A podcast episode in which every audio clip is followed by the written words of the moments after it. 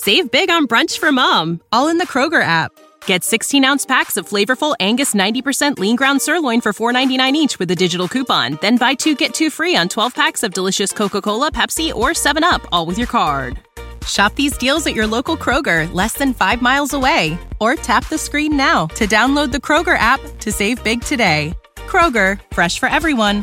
Prices and product availability subject to change. Restrictions apply. See site for details.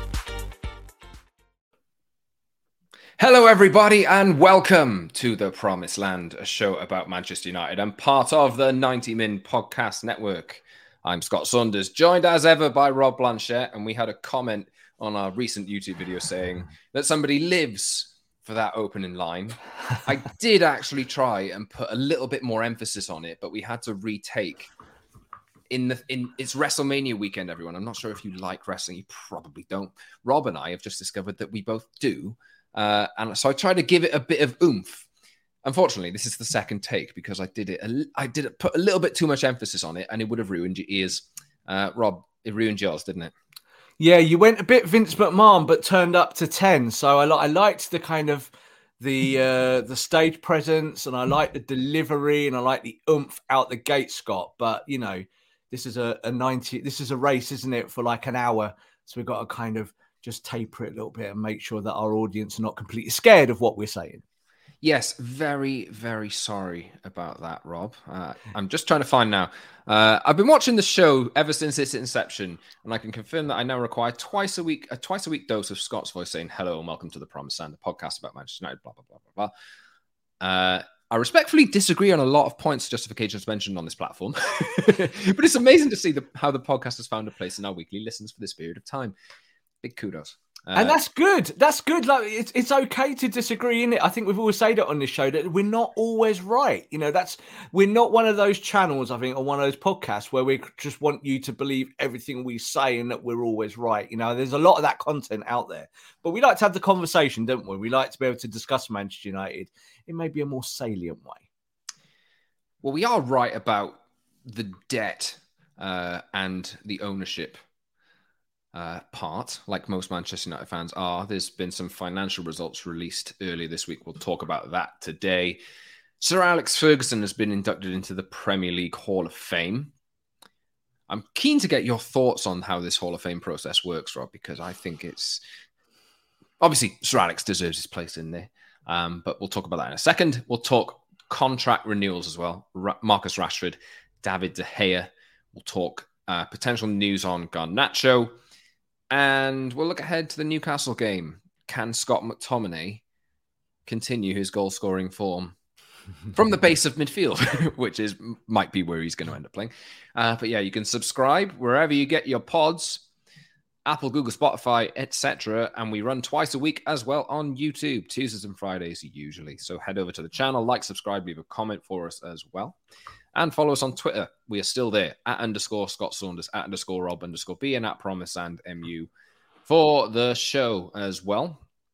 We've had nearly two weeks off, Rob, of uh, club football. And uh, some United players have used it to rest and recuperate. We await, as we record this, Erik Ten Hag's press conference ahead of the Newcastle game for the fitness of Christian Eriksen, although, although I don't think he'll be back yet, and Anthony Martial, who surely, surely has to be back in contention now. But uh, yeah, we'll talk about the Newcastle game a little bit later on in the show. But let's let's open up with the Sir Alex Hall of Fame. Not too long a section, really. I think this is just a foregone conclusion as soon as the Premier League was going to release a Hall of Fame. Quick word on Sir Alex, Rob. The greatest ever. Thank you, Sir Alex, for coming to us from Aberdeen and taking us out the doldrums into somewhere else. It's funny, isn't it, with success? Because again, now, like again, when we do our content, we talk about Manchester United. There's so many fans now that don't remember the Sir Alex era. Like that's why you and me are old, Scott, because we do remember those bits, and we do remember getting out of bed every day and expecting to win. That was how it was. We just expect to win, and that's what it is. And when we lost, it would be like oh, we've lost one in 30. Oh no, is the world has fallen in and collapsed. And the last 10 years have been very different. But let's just say this on Sir Alex and also on the Hall of Fame. Hall of Fame is very kind of American sports. They love it over there. That is a real big thing. Hall of Fame. You get your induction. You know, we just talked about WrestleMania there. They'll be doing their own kind of like Hall of Fame for WWE. It's a big thing. Over here, not so big, is it? Not as kind of, not the same kind of interest. But let's be honest. Sir Alex should have been the first person in any Hall of Fame in the Premier League. He defines the Premier League era, 13 titles. And just, I always think, just grateful that we had him as our manager for so long and we had that sustained period of success. Yes, indeed. Uh, I actually watched last night the overlap Gary Neville speaking to Ruud van Nistelrooy. Really good watch, actually. Plus, I don't know if you've ever listened to Ruud van Nistelrooy over about a 50 minute period of him talking. He has the most calming voice I think I might have ever come across. Really, he speaks very softly. wasn't really we we've seen him lose his temper here and there uh, down the years. Uh, he was telling stories about Alex Ferguson and how he told him on the bench in the Carabao Cup final, uh, the Carling Cup final, sorry, uh, 2006, I think it was. Remember that day where he didn't come on and he, he essentially said, I told the boss I wasn't going to come on because he didn't bring me on, and then by the end of the season he turfed me out. That was mm. that's the kind of discipline that Sir Alex Ferguson instilled that Erik Ten Hag is trying to rediscover that United have lost over the last ten years, uh, which made that's just one very small part of of the bigger picture, but it's what made Sir Alex Ferguson great. Yeah, totally. I know we've all heard about the hair dryer, and I think any ex Man United player that you've spoken to was, has got a hair dryer story. You know, where Sir Alex said this, that, or the other. But I'll tell you this as well. All of those players will tell you how Sir Alex was more of a father figure. Like he put his arm around them, he'd look after them. But like you just said there, and it was the same with Jaap Stam, is that it wasn't about your status in the squad. It was about your use as a player. And I like to preach that as well. If a player can't help you, goodbye. Or if a player hinders you, goodbye. And I think with Ruud van Nistelrooy at the end of that period, he'd kind of gone from a guy that Man United really looked after from the start when he was injured at PSV and came to the football club and did so well for us, but then actually became the problem at Man United, a little bit too big for his own boots and not helping United win trophies and titles. So I think at the end of that period, I'll be interested to go back and listen to what Ruud had to say. But it was a bit like that for Jaap Stam, wasn't it? That Jaap released that autobiography. Gone, gone. And it wasn't about Jaap Stam being a good footballer or not. It was about did he affect the camp? And Fergie said, Yes, he did. Off you go. Same with Roy Keane, same with so many ex footballers, so many heroes gone. So, yeah, I, I, think that was what, what Fergie was good at. He was a shrewd operator in knowing when to sell a player. Yeah, watch it. Or, yeah, watch it. It's, it's really good, really interesting. Uh, and Van Nistelrooy also gave the example of how he was treated because he was meant to sign for yeah. United a year earlier than he did. He he said, I basically had a call. I could see Old Trafford, and I had a call from the United physio saying your knee is messed up. We can't do it. He went back to PSV. There was that clip, remember, of him yeah. breaking down, screaming on the PSV training pitch. So that happened just shortly after, and Sir Alex kept in touch with him for the duration of that year. He came yeah. back, played about six games, and then and then the move was done. And he obviously scored a ton of goals.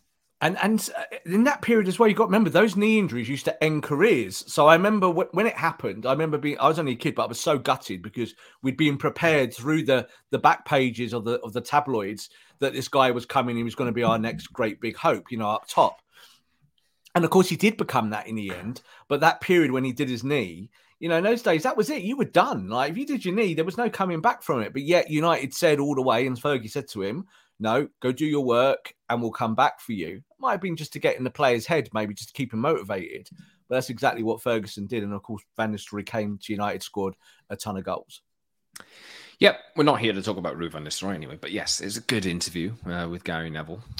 Let's talk about the profits that United have made over the last financial period. 6.3 million. First time that they've made a profit since COVID hit. Mm-hmm. Although that's probably the best line of the lot.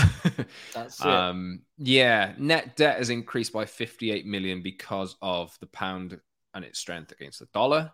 Yeah. Uh, and I think the big line that a lot of people are taking away from this, Rob, you, you can, United released these financial results on Thursday, I believe.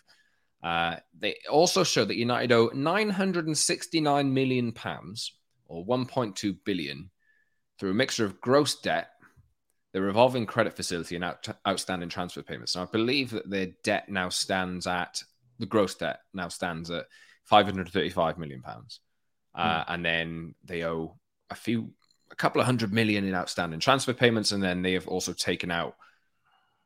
You know, they got a revolving credit facility as well, which adds to that total.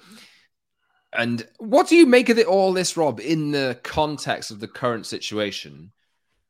Obviously, the club is up for sale. I, I do in uh, quotation marks with my hand, but this is this really just goes to show how how bad this is, right?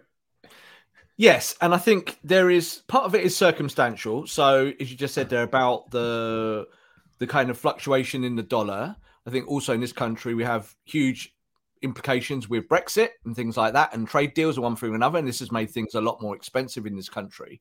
That some of the debt that Manchester United have carried for a long time has been kind of very normal for business. Like, I know fans don't like it, and I don't like it, but it's not the same as maxing out your credit card as I've decided as I've described it in the past.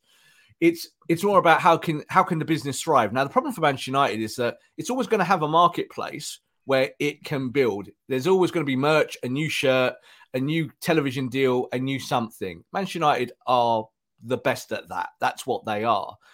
But there's a sustainability factor, isn't there? That, that, when you carry this kind of debt or carry the kind of repayments that you have to do, is that eventually that will eat into your transfer budget somewhere along the line. So I think this is why we are where we are in context, is that the Glazers are looking at refinancing as their, I think, their, their primary option is that someone can come in, take all that debt, spin it into asset, turn it into something else, and make it something that they can then use to leverage against a new stadium, some more transfers, and to stay in power. Now, that's the last thing that United fans want to hear, but that is closer to the truth than anything else I think that's swirling around at the moment. Yes, Qatar got a lot of money. They would wipe the debt out and that would be done. And then you'd be in a kind of different cycle with a, a nation state, wouldn't you?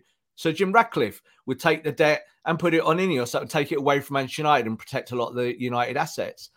Overall, I think when you look at these financial results, what it does show is that it's just a kind of pretty badly run business. Like this is a football club, but it's also how football itself runs itself, Scott. This is what how Premier League teams and teams from Europe tend to kind of operate is this kind of big chasm of debt, but it's manageable because you get 50 million quid just for turning up in the Premier League you know, or you get 50 million quid just for playing in the Champions League. And then that all accumulates. New shirt deals, you didn't play a sales. There's always ways of making money that's kind of eye watering to all of us, isn't it, at the end of the day? But yeah, uh, I think that, that these uh, financial results show exactly why Manchester United run the open market.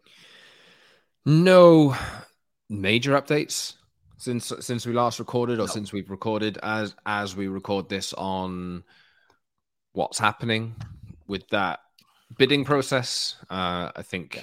there's been a lot of suggestions, obviously, that the Glazers would prefer to stay. I think that's been maybe, as Rob's been saying for a long time, uh, their preferred choice all along, mm-hmm. uh, and maybe they're just playing playing clever. Uh, but we wait for updates on that uh, as the process develops. But yes, it's not a good picture for Manchester United off the pitch at the moment. And let's move into more financial stuff. Marcus Rashford is obviously out of contract in 2024. Uh, United and David De Gea, we'll talk about David De Gea in a second as well. David De Gea is out of contract this summer. Marcus Rashford was out of contract this summer before his contract was extended with the 12 month 12 month option that mm-hmm. United mm-hmm. can uh, can trigger. That's something that the club do in general. Yeah.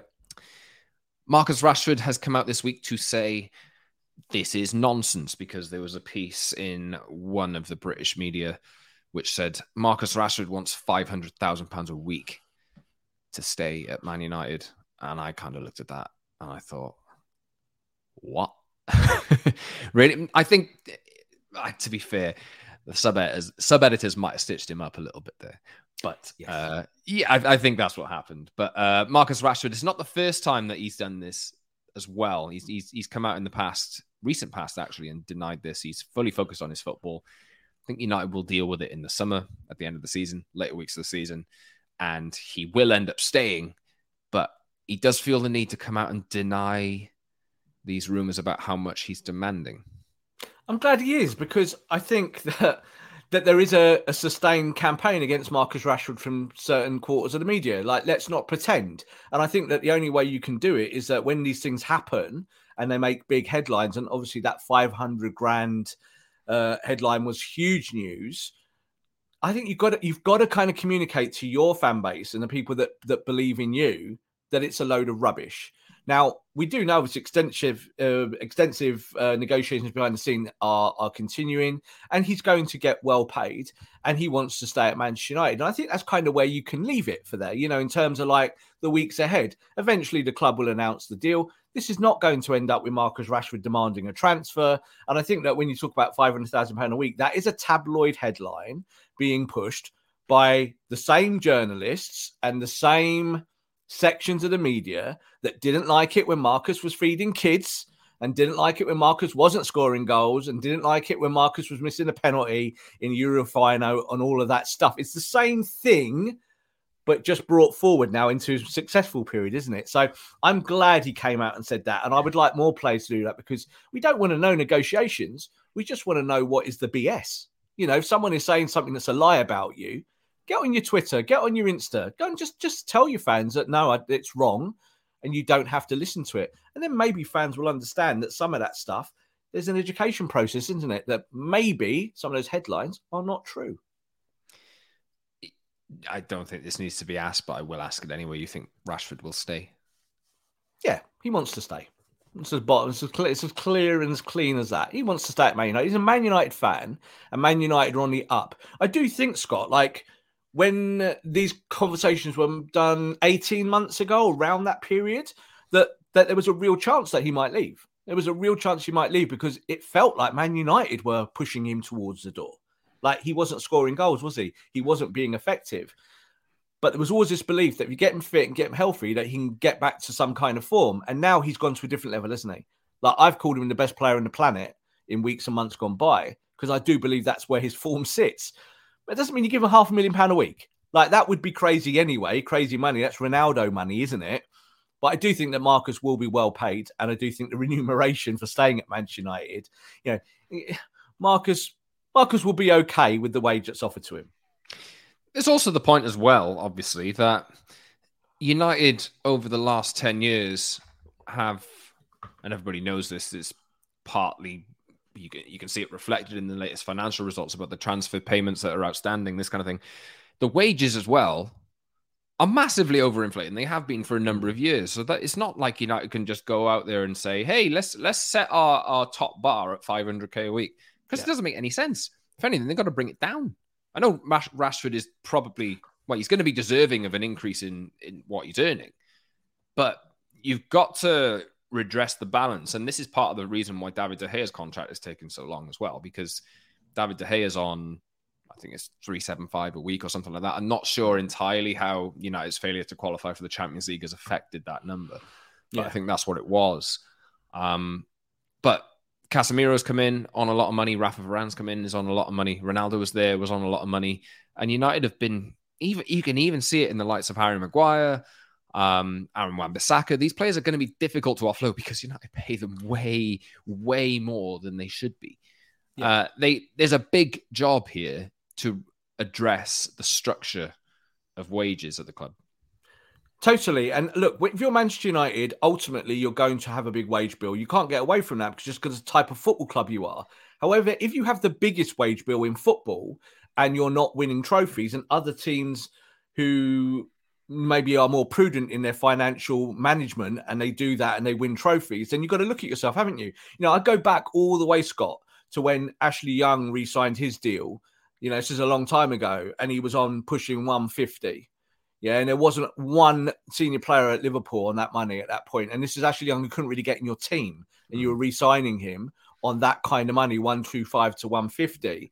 And yet, Liverpool are starting to win trophies with a load of guys in their midfield who are on 75 grand pushing to 100 or or Ashley Young on more money than Salah and players like that and Mane. So those things don't make sense. That's where the reset has to has to come. For me, if you pay Marcus Rashford and you've got this version of Rashford moving forward, scoring lots of goals, being, you know, incredibly efficient at the top end of the pitch, pay him. Give him the money, give him the long-term deal and you're okay and you keep the player in your football club.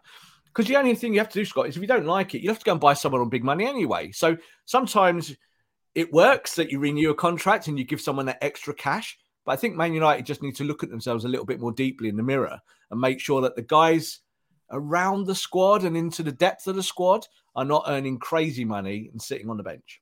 Well, let's talk David De Gea in that yeah. instance then. He's done an interview ahead of the Newcastle game, which we'll talk about in a second. I've been here many, many years, enjoying every moment in this club and playing many games. It's great to be here. I love the club and I'm really happy. It's been the same over the years. A lot of noise about everything in this club, but the players focus on games, especially the one on Sunday. Mm-hmm. It's a massive game for us. Uh, we re- we have to really care about training, recovering well, and the other team. That's more important than contracts or anything. He has, where are we in April? He has three months left on his contract. Mm-hmm. Uh, end of June, it currently expires. Reports this week, suggestions this week that he's rejected a contract offer from Man United.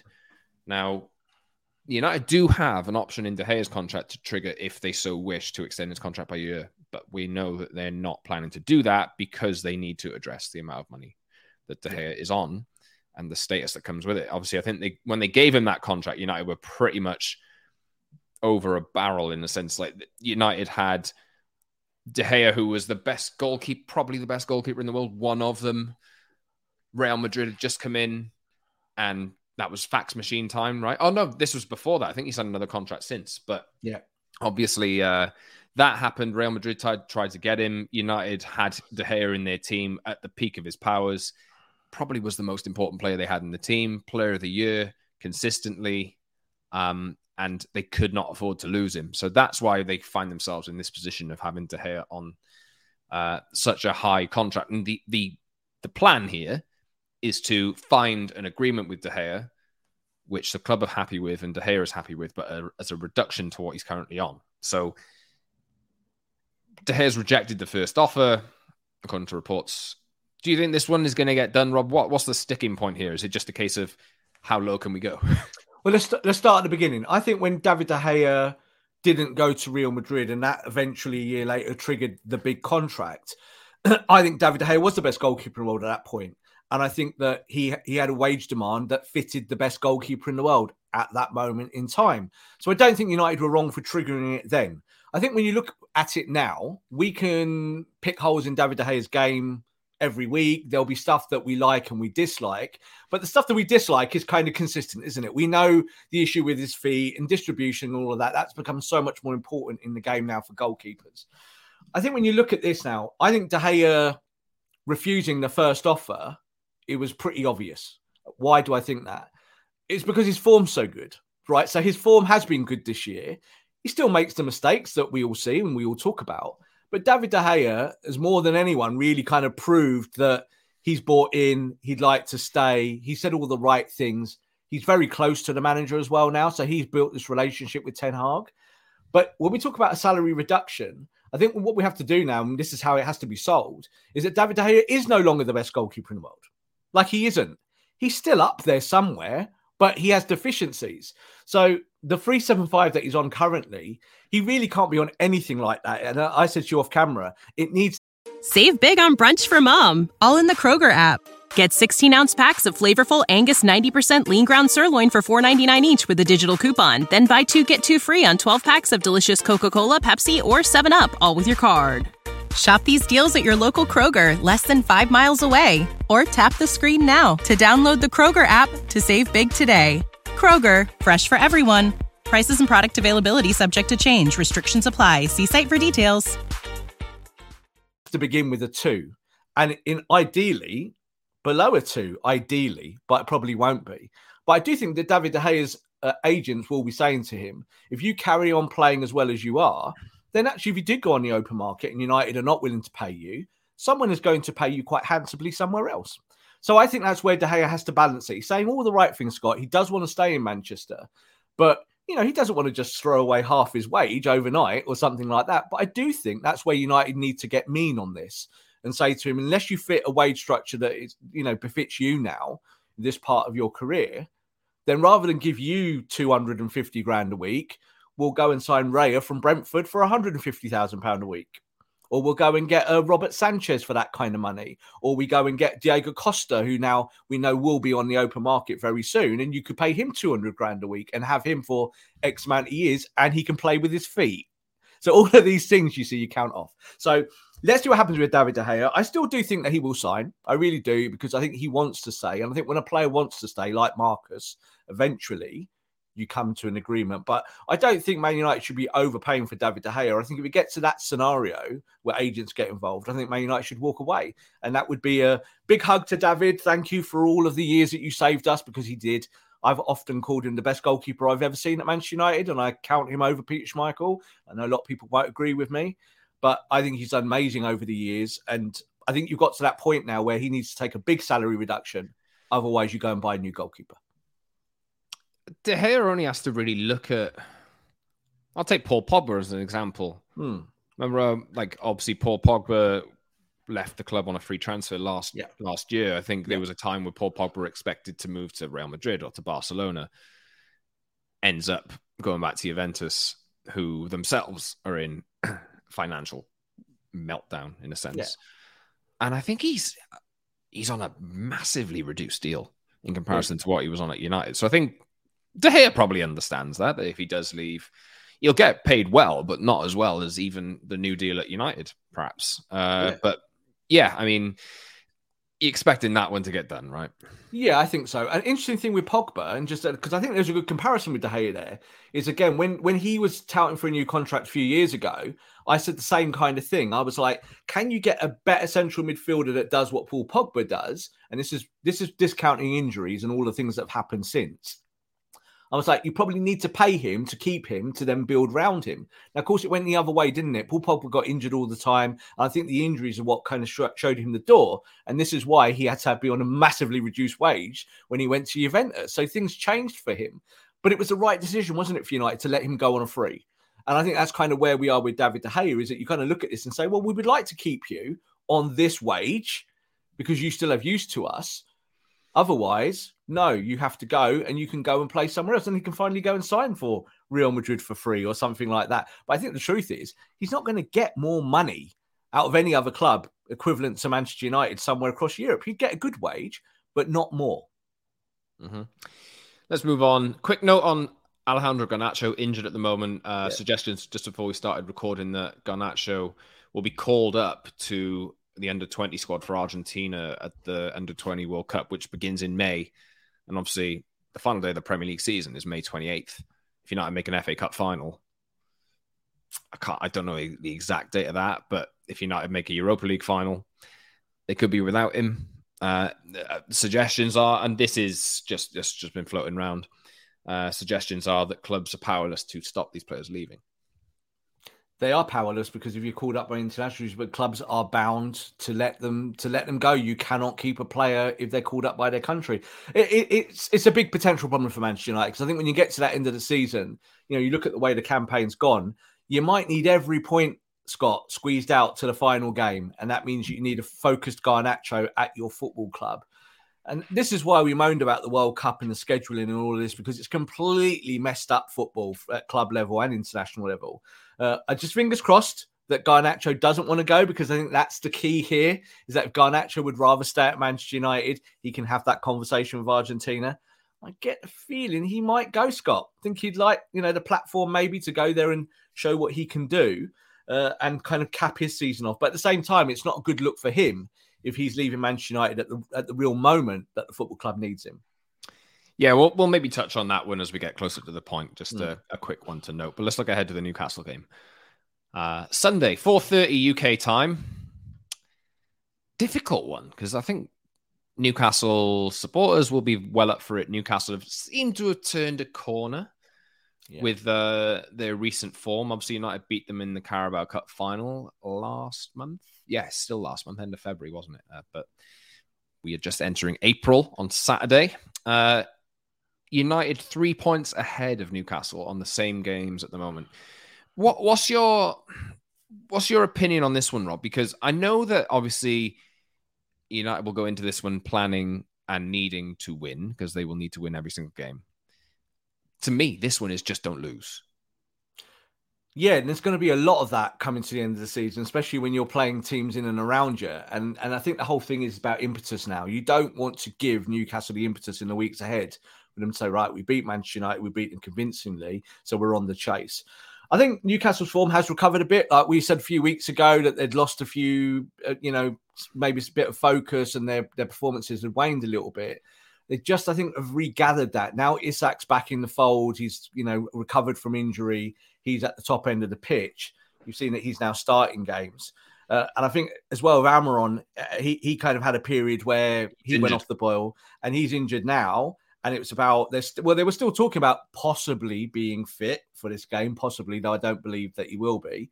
So it's a case of let's see where where you go with that. But in the weeks ahead, if, if he can come back at some point, he's going to be an important part of their jigsaw puzzle, isn't it? So I think Newcastle, you've got to give them a lot of credit because I think, again, Eddie Howe's done good stuff there in a short period of time and the fact that they are Champions League contenders. But this is where you're right. Man United needs to go there with a mindset of don't lose this one. Don't go there. Don't be don't give too much away. You know, we know how Newcastle like to play. Newcastle would like to win the game 1 0. They're that kind of team, the way that they set up. But it's about seeing Manchester United don't have an international hangover because we have seen that as well on the road. That when Man United come back from those international breaks, sometimes they're not quite up to scratch in away matches. Uh, just looking at Almiron information, uh, Eddie Howe has been speaking to the press on Friday morning. Yeah. And has said he's making good progress. I think he's pain free. I don't think there's any long term issues. Um, it's just a case of how long it'll take for the muscle to fully heal. So I think we're four weeks off a comeback. So it looks like he, unless he's telling fibs. Uh, I don't think Almiron will be featuring in this game. Maybe slightly less than four weeks, but yeah, he's making good progress. Anyway, uh, you want to talk about Alexander Isak? Yeah, I look. Um, we're going to talk a lot about strikers at Manchester United, aren't we, in the weeks and months ahead because of where we are with Ronaldo leaving, Harry Kane possibly coming, and all of that. Uh, Isak's player that I'm really high on. I really am. Like when Newcastle signed him, it was obviously a bit of a shock and surprise. I'd watched a lot of him in La Liga over the years, and in terms of his developing talent at Sociedad. And, and I think he's kind of primed to be a superstar in the Premier League. I really do. I think he's an incredible player.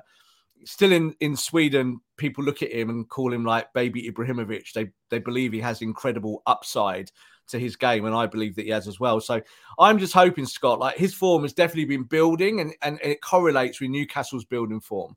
I just fingers crossed that he doesn't have a great day against Man United. Like we have to think about our own players, and we've talked about who starts. Varane, where's Varane in terms of his fitness at the moment? You're going to need everyone in that back line fit and ready because I think Isak is is ready to take Newcastle forward in these weeks ahead at the end of the season. And of course, they're a di- direct competitor with us. We got to find a way of stopping him. Um, I kind of see it's a it's a big job for Lisandro. That Lisandro's going to have to stick to him, push him into the channel because he's he's a much less dangerous player when you push him away from the box. But I think in the box, he's as good as they come, and I think he's massively underrated. Um, who do you think will get top four, Rob?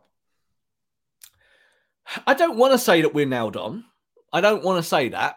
You know, you can you can forget about the Arsenal and the and the City thing. Like they'll sort themselves out at the very very top. But I do think it's precarious at the moment because these these games now they come at you thick and fast, and you can lose. Brentford on Wednesday looks really awful. exactly. So, like, I, I think that this is when you look at the fixtures, they're not awful for Manchester United as a as a collective run of fixtures. Teams are going to drop points where you're surprised that they drop points, but I think overall, I do think Newcastle are really in the mix. Now, when you even we look at Spurs now, like Spurs were kind of teetering, weren't they? We're kind of getting in the top four, dropping out the top four, getting in the top four, dropping out the top four. Look at Liverpool. Liverpool's form's not massively recovered, but you wouldn't put it past them to literally go undefeated to the end of the season. You wouldn't because it's a mindset thing. Now their form doesn't suggest that. So I still think that top four is all to play for. I really, really do. Those teams in and around it. And Man United have to be careful. So that's why this game is a must not lose. You know, yeah, win it. That would be fantastic. Go there, play well, take the points. Even if you win 1 0 off, you know, Scott McTominay's backside, you'll take it every day of the week. That's three points. You've got to make sure in these games that you negotiate and navigate them correctly and make sure that you don't give it away. You know, like you don't want to have a great game and lose 1 0 because that could happen because this is all about now putting points on the board. Yeah, I think United have got to take seven from these next three. They've got Newcastle away, Brentford at home in midweek next week, and Everton at Old Trafford early on Saturday. Yeah. next weekend, I believe. And seven as a minimum. Seven That's, points. Yeah, you've got you've got to look at it like that. So you, have got to win all your home games, whoever you play, win all your home games, and you've got to negotiate the road. And I think United have been good on the road, but it's just about trying to make sure that around all the stuff going on with international breaks and one thing another and player injuries, that you just manage that squad effectively. So I believe in Ten Hag with that. You know, I think Ten Hag knows exactly what he's doing. He'll plan for each match accordingly. But I think it's also about expectations. This that all our players have got to bring it now. There's no more excuses for these guys. They've had a good season. Don't mess it up at the end of the season, going, "Oh well, do you know what? We came fifth, but we won the League Cup." No, that won't wash. You know, top four, I think, is all important because you've got to be placed for next season in that Champions League. So, United, I think, third, have been comfortably third. Don't mess it up now just because you've got a tricky kind of run of games. Make sure that you're doing all the right things and that you're putting teams like Newcastle to the sword. Because if even if you go there and beat Newcastle, Scott, that's a good look. Going forward, Newcastle will then lose a little bit of heart, maybe, might look within themselves a little bit. If you can guarantee your top four, it'll make the end of the season a lot more comfortable. They do not want to get dragged into that race for top four with Tottenham, no. Liverpool, Brighton, and Newcastle. They... New manager at Spurs potentially. Like know, obviously they're going to go with the interim, and that's the way they're doing. But there'll be a lot of chat around it, and there's going to be more Harry Kane talk. And if Harry Kane doesn't score goals, it's because he's lost form and wants to leave Spurs, or if he scores every week because he loves Tottenham, and wants to stay forever and sign a ten-year contract. All of that stuff's going to play out, isn't it? Liverpool the ones I'm kind of secretly scared of. Scott really are. Like not because they beat us seven 0 very recently, but they are the team. I think that if Klopp gets it right and their defense gets it right, that they can go on that run. They proved it a few years ago when they're in a similar scenario. So they've got a little bit of form for this, haven't they? They've been able to recover when you think that they're dead. So they're the ones I kind of look at and think below the below us. You know, I hope that their form doesn't kind of turn and ours doesn't go the wrong way at the same time. Liverpool's next three is Man City away, Chelsea away, Arsenal at home. Toughest run possible. So that that's why I was just saying about Man United in comparable terms because ours looks bad to us, but that's a really bad run for Liverpool, isn't it? But Liverpool might get nine points out of that. Like they really might because they could just turn it on a dime. You just do not know. But I really hope, obviously, they lose all three of those games because that will help us somewhere towards our top four aspirations. United will have to get through those three games without Casemiro. Yes. Uh, and that brings us to goal scoring machine, Scott McTominay.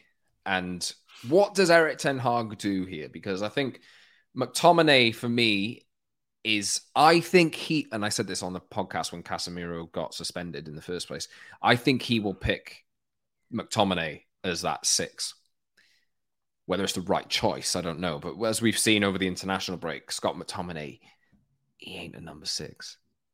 No. And uh, how badly do you think this will affect United, or can can they get through these games? With McTominay. Maybe it'd be Sabitzer, maybe. But I, I, think he'll go for McTominay personally. Well, so, Sabitzer had a knock, so we don't know what the fallout he, from that I is. saw pictures of him in training. He's, he was he is training, yeah, so he is fit. I wouldn't be surprised if we see something like this. Weghorst up top, because that's what happens every week. Scott McTominay at 10. Bruno at 8. Sabitzer at 6. Now, of course, some people are like, oh my God, no, no, thank you. Oh, what? Scott McTominay thinks that he's a forward. He really does. he does think it. And, and he always saw it. You know, he was, as a kid, he was a centre forward and he, he's always talked about his sensibility in and around the box. And he's kind of proved it in the last week for Scotland. Now I know a lot of Man United fans will not jump on that train. I don't hate that actually. Exactly, you're right to not jump on that train. What I'm saying is, do not be surprised if it happens, because I think it's about how you use players now in an effective manner. Now, I don't think suddenly out of nowhere, weeks on, that the manager's just going to start playing Bruno Fernandes as a ten when he hasn't been playing him as a ten for months, like as an out and out ten. But then it depends what you're doing with the centre forward, doesn't it? Because if Anthony Martial comes back and we don't know about that yet. Obviously, press conference today at 1.30 uh, uh, GMT, and we'll actually find out a little bit more about health there. BST. BS is it BST? Oh, we are. Yeah. Yes, we're in BST now. So don't listen to me. Yeah, we're we're another hour forward. But if, if that happens and Anthony Martial starts playing as the nine and is fit, then you might see Bruno move back to the 10 because that is a good combination. It works really well for Man United. However, because you've still got this issue with Casemiro, you might ask Bruno to sit deeper and be the ball player because I'm happy with him doing the eight there, Scott, a bit deeper than I am Scotty. That's the truth. So I don't really want to see Scotty in defensive functions, six and eights, because don't he's very good at it. And I actually do think that in and around the box, he hits the target. He's quite confident. He's not better than Bruno Fernandes at scoring goals, but Bruno Fernandes might be better maybe he was a bit more control deeper. And I know I've said opposite about Bruno in weeks gone by. But I think when you're juggling the balls and you're trying to find solutions, you know, the key is you get Casemiro back now as soon as possible, but you also get Christian Eriksen back as soon as possible. Because I think Christian Eriksen's the guy who gives you so much more options in midfield and allows your other players to then play in their more favoured positions. By the week after next, United should have Casemiro and Christian Eriksen back. Um, but I wanted to. That's massive. Um, yeah. I wanted to just say two things. Erik Ten Hag's had two weeks to come up with something. Yeah.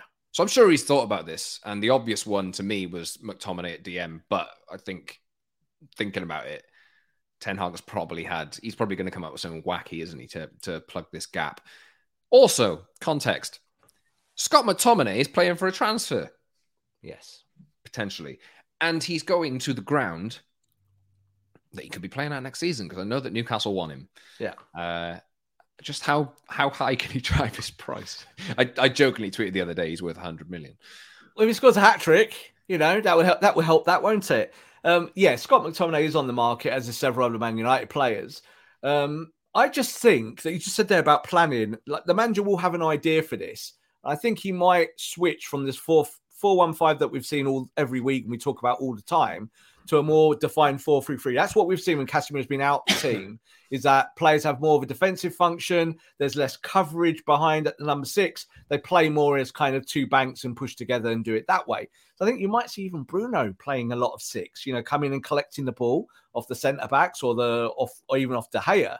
I'm not massively against that because I do think that when Bruno gives you gives the ball away in the middle of the park, it exposes you to the counter press. So I think we might see now with Scotty after this incredible little run for Scotland, scoring goals and being lauded. You know, like Scotland just beat Spain, you know, and it was Scotty that scored the goals. Don't be surprised if maybe there's a little bit of a gamble there and we do see Scotty at the 10, not just this week, but in weeks ahead. Because if he shows the manager that he can come back, hit the target, it kind of fits what Weghorst was doing in the 10, wasn't it? About the energy side of the number 10 role. And yeah, he's he's not as talented as Bruno Fernandes, but it's not really about that. It's about the team. So Newcastle will be very structured. You know, they'll give United a structured opponent to fight against.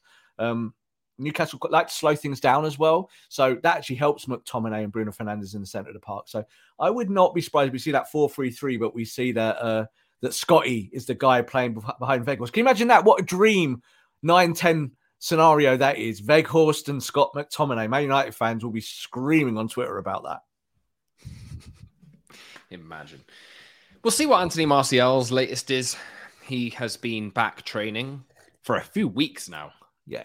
For Four a few weeks. weeks. Yeah. You gotta be ready.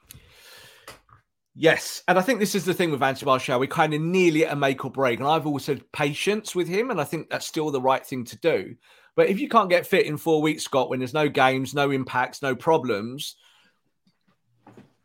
uh, he probably should be looking elsewhere. I, I, know United have to manage his minutes going into the final phase of the season, but we need Anthony Martial fit and firing. Whatever way you look at it, we need a number nine that can put the ball in the back of the net. No offense to Weghorst, I think he's done his job admirably since he come to the football club, and I think he gives United so much on the press and the counter press. But you'd rather have Martial starting, wouldn't you, and Weghorst coming on, you know, or the other way round. At least if you got Weghorst there, do the job, do the press for 70 minutes, let Martial come on and do all the cute stuff, you know, with the likes of maybe Sancho coming on and Garnacho and your other players having having real depth on your bench here, Scott. It's going to pay dividends going to the end of the campaign. If you don't have that depth, there's every chance that you get pulled into that battle for fifth, and that would be a problem. Let us know, everyone, if you're listening still, uh, what you would maybe do, what you want, what you want to see in the midfield in the absence of Casemiro and Christian Eriksen. Maybe a miracle is upon us and Christian Eriksen is ready. I doubt it, but um, Erik Ten Hag will I'm sure, provide an update on Christian Eriksen's condition during his pre match press conference, which comes on Friday. You might be listening to this after that has happened. Wouldn't but, be surprised uh, to see him on the bench, Scott. Wouldn't be surprised if he's just on the bench and comes on for 10 minutes at the end to control a game or something like that. That could be a, a way to kind of find his way back to the United first team. Yes, indeed. Uh, we'll wrap it there because we've been running. It's a, it's a, it's a shorter show today but more along the lines of what we should be doing 44 minutes 45 minutes uh, the last few have been even in an international break we managed to run to close to an hour at some points i think but any final thoughts rob no just everything we've said there i think the newcastle game is this is a key game for united it's a big challenge but ultimately you just got to make sure that you do the right things because we know what newcastle do and we know that newcastle are chasing and they I, I think that might actually play into United's hands on the counter press. If Newcastle try and push forward to find those goals and to and to service Isak a little bit more, that might help you on the counter press. Man United haven't looked great on the counter press the last few weeks, Scott. And we haven't really talked about Rashford's fitness there. We have to see if he's fit. Because if he's not in the team, then it really does change the dynamic. And you're talking more about maybe Sancho being the guy or Bruno playing further forward. So let's wait and see. Big game against Newcastle United. You know, good luck to the lads, and hopefully they can carry on this this great season because it has been a great season so far for Man United. Subscribe to our show wherever you get your podcasts and watch us on YouTube twice a week, Tuesdays and Fridays. We usually drop this, so subscribe on that on both platforms, on audio and video.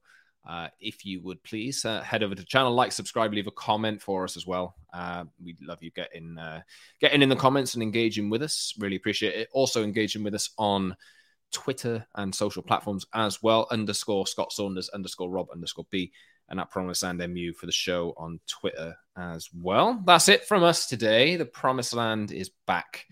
Uh, it's been here for ages, actually. Uh, the Promised Land will be back next next week, probably Tuesday, as we unpack what has happened uh, over the Premier League weekend and look ahead to the Brentford game and everything in between. Thanks, Rob, for this. Thanks, Rob, for participating in the podcast. Thanks, listener, for listening to the podcast. I'm jumbling over my words, so I think it's time to end it. Thanks, everyone, for listening. We'll see you soon.